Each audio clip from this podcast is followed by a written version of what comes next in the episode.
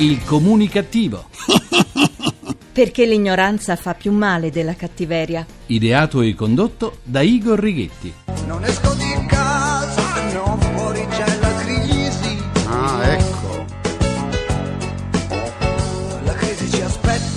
Ci aspetta, ci aspetta. Buona comunicazione Italia, paese dove l'uso del make-up tra le bambine ha portato a un'impennata delle dermatiti da contatto allergiche, facendo registrare quasi il 17% in più di queste patologie tra gli 8 e i 12 anni dal vostro comunicativo di fiducia, Igor Righetti. Bentornati alla nostra terapia di gruppo emissioni 0 numero 1943 con il 43 decimo anno di programmazione. Cominciamo la terapia di oggi parlando del rottamatore Matteo Renzi e dei manifesti abusivi. Il sindaco di Firenze è approdato con la sua carovana di camper nella città eterna. L'immortale. La città eterna, Roma, Renzi non lo so se è eterno. primo fiore dell'eternità.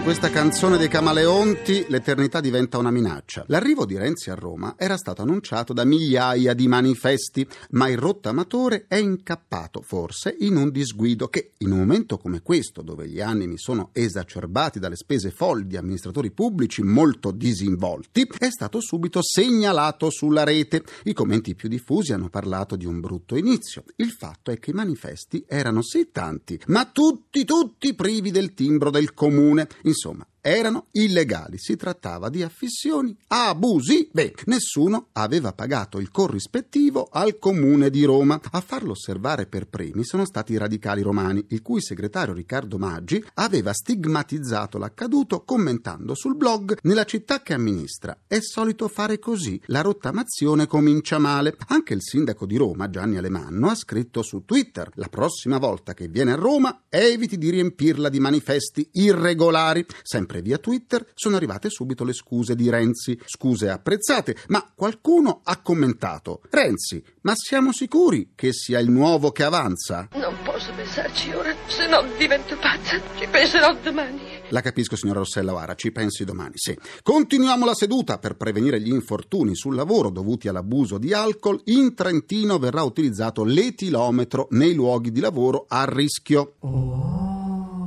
Eh già, lo prevede una convenzione unica a livello nazionale firmata a Trento tra INAIL, azienda sanitaria e polizia stradale. Dal prossimo mese in stabilimenti e cantieri cominceranno controlli mirati e a campione su segnalazione dei medici provinciali. Il progetto servirà a fornire dati più certi su correlazione infortuni alcol. Mi sembra un'ottima iniziativa che estenderei a livello nazionale. Andiamo avanti con la terapia. A Genova un uomo è intervenuto per difendere una signora di 80 anni diventata sull'autobus bersaglio delle prese in giro di due bulli romeni. Per questo però è stato picchiato in modo selvaggio dai due che lo hanno immobilizzato e preso a calci e pugni. L'uomo, che invece di farsi gli affari propri è intervenuto per difendere l'anziana, ha riportato traumi e lesioni guaribili in 15 giorni. I due balordi sono stati denunciati a piede libero per lesioni aggravate, soltanto denunciati a piede libero. Ebbene sì, siamo in Italia, signori. E poi ci stupiamo se nessuno interviene più in casi di violenze o di risse. Ci meravigliamo se nessuno vede più un fichetto secco. L'Italia è misericordiosa con i violenti. Una denuncia e passa la paura. Continuiamo così, facciamoci del male. E continuiamo così. I prodotti agroalimentari, assieme al patrimonio storico, artistico e archeologico, sono il nostro petrolio. Se perdiamo la percezione di alta qualità che hanno i nostri prodotti nel mondo, possiamo anche vendere l'intero paese. Un funzionario della sede fiorentina dell'Ispettorato per la tutela della qualità e repressione frodi dei prodotti agroalimentari del Ministero delle Politiche Agricole è stato arrestato dalla Guardia di Finanza di Siena nell'ambito dell'inchiesta su olio extravergine tagliato con quello straniero. L'uomo, ora ai domiciliari, tanto per fare una cosa nuova, avrebbe preannunciato i controlli all'azienda olearea valpesana di Monteriggioni, il cui titolare, assieme ad altre tre persone, è stato arrestato a giugno. Non ci stupisce più nulla. Ogni giorno, ogni giorno vengono a galla nuove schifezze. L'illegalità e la corruzione sono così diffuse a tutti i livelli che se non ci diamo una calmata rischiamo di dover mandare in galera le persone oneste, in quanto anche gli appartamenti in Italia vengono ormai affittati e venduti con all'interno le persone agli arresti domiciliari da quante sono. Le carceri esplodono da quanti detenuti ci sono rinchiusi. Se continuiamo di questo passo, le persone oneste andranno tutelate come patrimonio dell'umanità da parte dell'UNESCO. Andranno tutelate mandandole agli arresti domiciliari o in carcere, mentre i balordi potranno stare all'aria aperta in modo che possano delinquere tra simili e aggredirsi a vicenda. Soltanto quando i delinquenti si scontreranno tra loro annientandosi, si potranno far uscire le persone oneste. L'uomo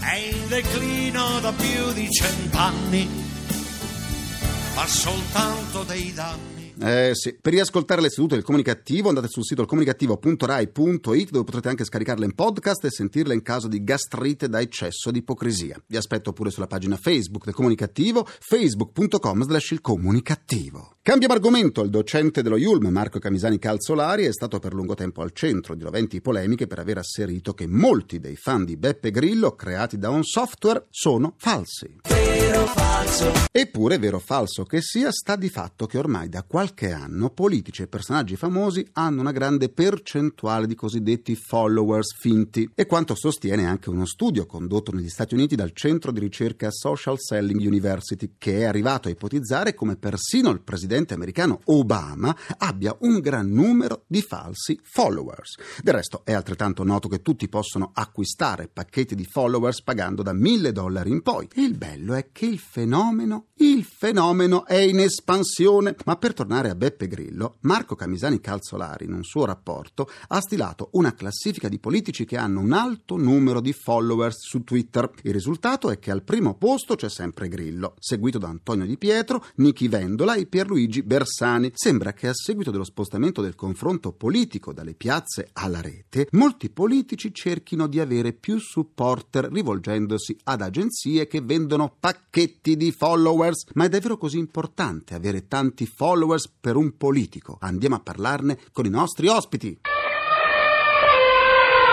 Do la buona comunicazione al deputato per il Popolo della Libertà, già ministro dello sviluppo economico con delega alle comunicazioni, Paolo Romani. Buona comunicazione a tutti. Dalla ricerca di Marco Camisani Calzolari sembra che oltre la metà dei profili su Twitter che seguono Grillo siano in realtà dei bot, cioè dei profili automatici non riconducibili a persone. Ma è davvero tanto importante quantificare i supporter in rete? Io di sì, anche se devo dire che noi nella quantificazione dei supporti in rete dobbiamo anche capire quanti sono poi effettivamente i collegamenti veri e autentici in rete e io aggiungo sempre a banda larga. Noi oggi siamo intorno al 56% delle famiglie collegate in banda larga e quello che ho fatto, ho cercato di fare, ma mi auguro che anche questo governo continui a fare, è di diffondere sempre di più la rete in maniera tale che possa raggiungere tutti. La rete non è solo Facebook, non è solo Twitter, ma è anche l'accesso a una serie incredibile di informazioni che poi dovrebbe essere la base culturale, lo zoccolo duro di quello che i cittadini italiani, i nostri ragazzi dovrebbero imparare, tenuto conto anche però del fatto che ovviamente in rete c'è tutto e il contrario di tutto e quindi la selezione dell'informazione, la selezione dell'approccio culturale, la selezione di ciò che si impara deve essere poi eh, condiviso con gli altri utilizzatori. Quindi un meccanismo nuovo, innovativo ma anche particolarmente complesso e per certi versi anche pericoloso. Lei è uno dei politici italiani più tecnologici. I social network vengono usati in modo adeguato dai suoi colleghi? Non lo so, ad esempio io ho notato, eh, avendo fatto una breve esperienza in Facebook, ma poi a mio avviso non mi è piaciuta e quindi mi Mm. sono ritirato e eh, facendo un'esperienza in Twitter ho notato che i politici non hanno capito la differenza.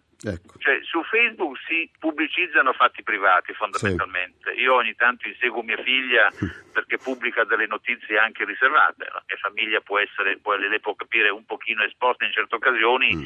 e dire tutto quello che si fa, dire sempre dove siamo e manifestare i propri sentimenti, i propri apprezzamenti, le proprie opinioni, a parte il fatto che fra vent'anni troverà un'azienda che gli dirà ma come mai lei vent'anni fa ha detto certe cose o ha pensato altre cose? Perché noi affidiamo a qualcun altro che sta in California tutto quello che noi siamo. Ma ritornando a Twitter, mo- molti politici hanno capito che invece Twitter può essere autenticamente un'espressione dell'opinione anche politica e anche colta, mi passi il termine, di ciò che noi pensiamo. E quindi ho l'impressione che alle volte si usi Twitter per dire va a un convegno e non si usi invece per quello che vale veramente. Eh, io come follower mi sono messo a inseguire da Obama a Sarkozy quando era presidente, ai giornalisti che vanno in Afghanistan, eccetera, e ho da Twitter una visione del mondo completamente diversa, quindi un buon utilizzo dello stesso. Mostrarsi in rete significa avere un contatto diretto con la gente. Come affronta un personaggio politico questa novità? Penso che questo sia per noi fondamentale. La politica deve uscire dai palazzi e poi nel momento dell'antipolitica, al di là dei privilegi che giustamente vengono contestati, noi dobbiamo fare in modo che ci sentano esattamente come noi. Noi siamo come tutti gli altri, andiamo a fare la spesa, prendiamo le nostre macchine, andiamo in metropolitana, portiamo i figli a scuola e anche ci confrontiamo sui social network. Quindi è uno strumento abituale per tutti, deve diventare abituale anche per coloro che fanno politica. Non ci deve essere un recinto nel quale ci chiudiamo e la grande apertura della rete questo consente di fare anche coloro che tendenzialmente cercano sempre di parlare alle persone che la pensano solo come loro. Io mi confronto tantissimo quando vado a comprare il giornale la mattina con gli altri che comprano i giornali. Il social network ovviamente supplisce a un problema di quantità e quindi mm. ci sono migliaia di persone che in quel momento possono entrare in contatto con te. Grazie al deputato per il Popolo della Libertà Paolo Romani, già ministro dello sviluppo economico con delega alle comunicazioni e buona comunicazione. Grazie a voi, buona comunicazione a tutti e buon lavoro.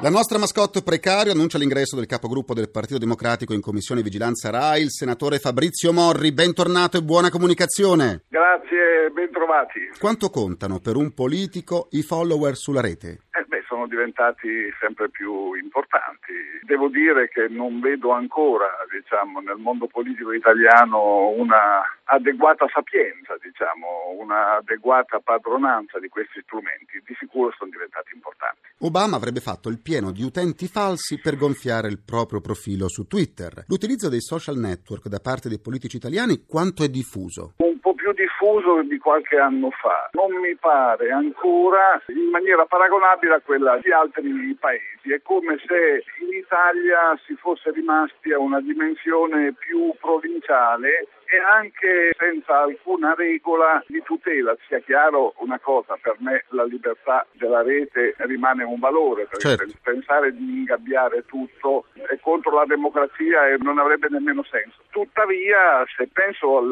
ruolo dei politici, beh, molti sono un po' goffi, molti appaiono un po' provinciali, molti appaiono come persone che tentano di inseguire una moda, ma si capisce dopo un po' che quel mondo non gli appartiene. L'ignoranza virtuale è molto diffusa in Italia. Chi non ha molta pratica del web non corre il rischio di incappare in gogne mediatiche? Assolutamente sì, io sono ancora stupefatto dal fuoco di fila di notizie false, molte anche vere naturalmente, come sempre accade in questi casi, ma notizie false sulla nota campagna sulla casta, dove a distanza di anni e nonostante che tutto sia pubblico vi sono ancora sulla rete persone, siti, attività che hanno convinto centinaia di migliaia di persone che so, per fare un esempio, che un deputato italiano, un senatore italiano guadagna 40.000 euro netti al mese. Siccome non è vero e come chiunque in buona fede può andare a vedere,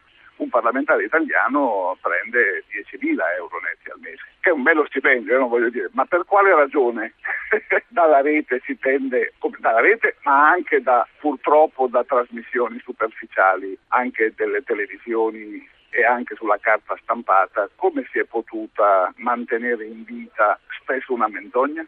Questa è una bella domanda. Sì. Grazie al senatore Fabrizio Morri, capogruppo del Partito Democratico in Commissione Vigilanza RAI e buona comunicazione. Buona comunicazione a voi. Concludo anche questa seduta con il mio pensiero comunicativo. Nella nuova stagione del programma TV Verissimo c'è uno spazio dedicato, tanto per essere originali, alla cucina. Forse la conduttrice Silvia Toffanin ha pensato che un angolo cucina completasse il suo salotto? Già, ringrazio i miei implacabili complici Vittorio Pivate Righetti, Caro Pagliai e Massimo Curti. Un ringraziamento a Francesco Arcuri. Alla console. Alla console, Alla console tra gli immancabili.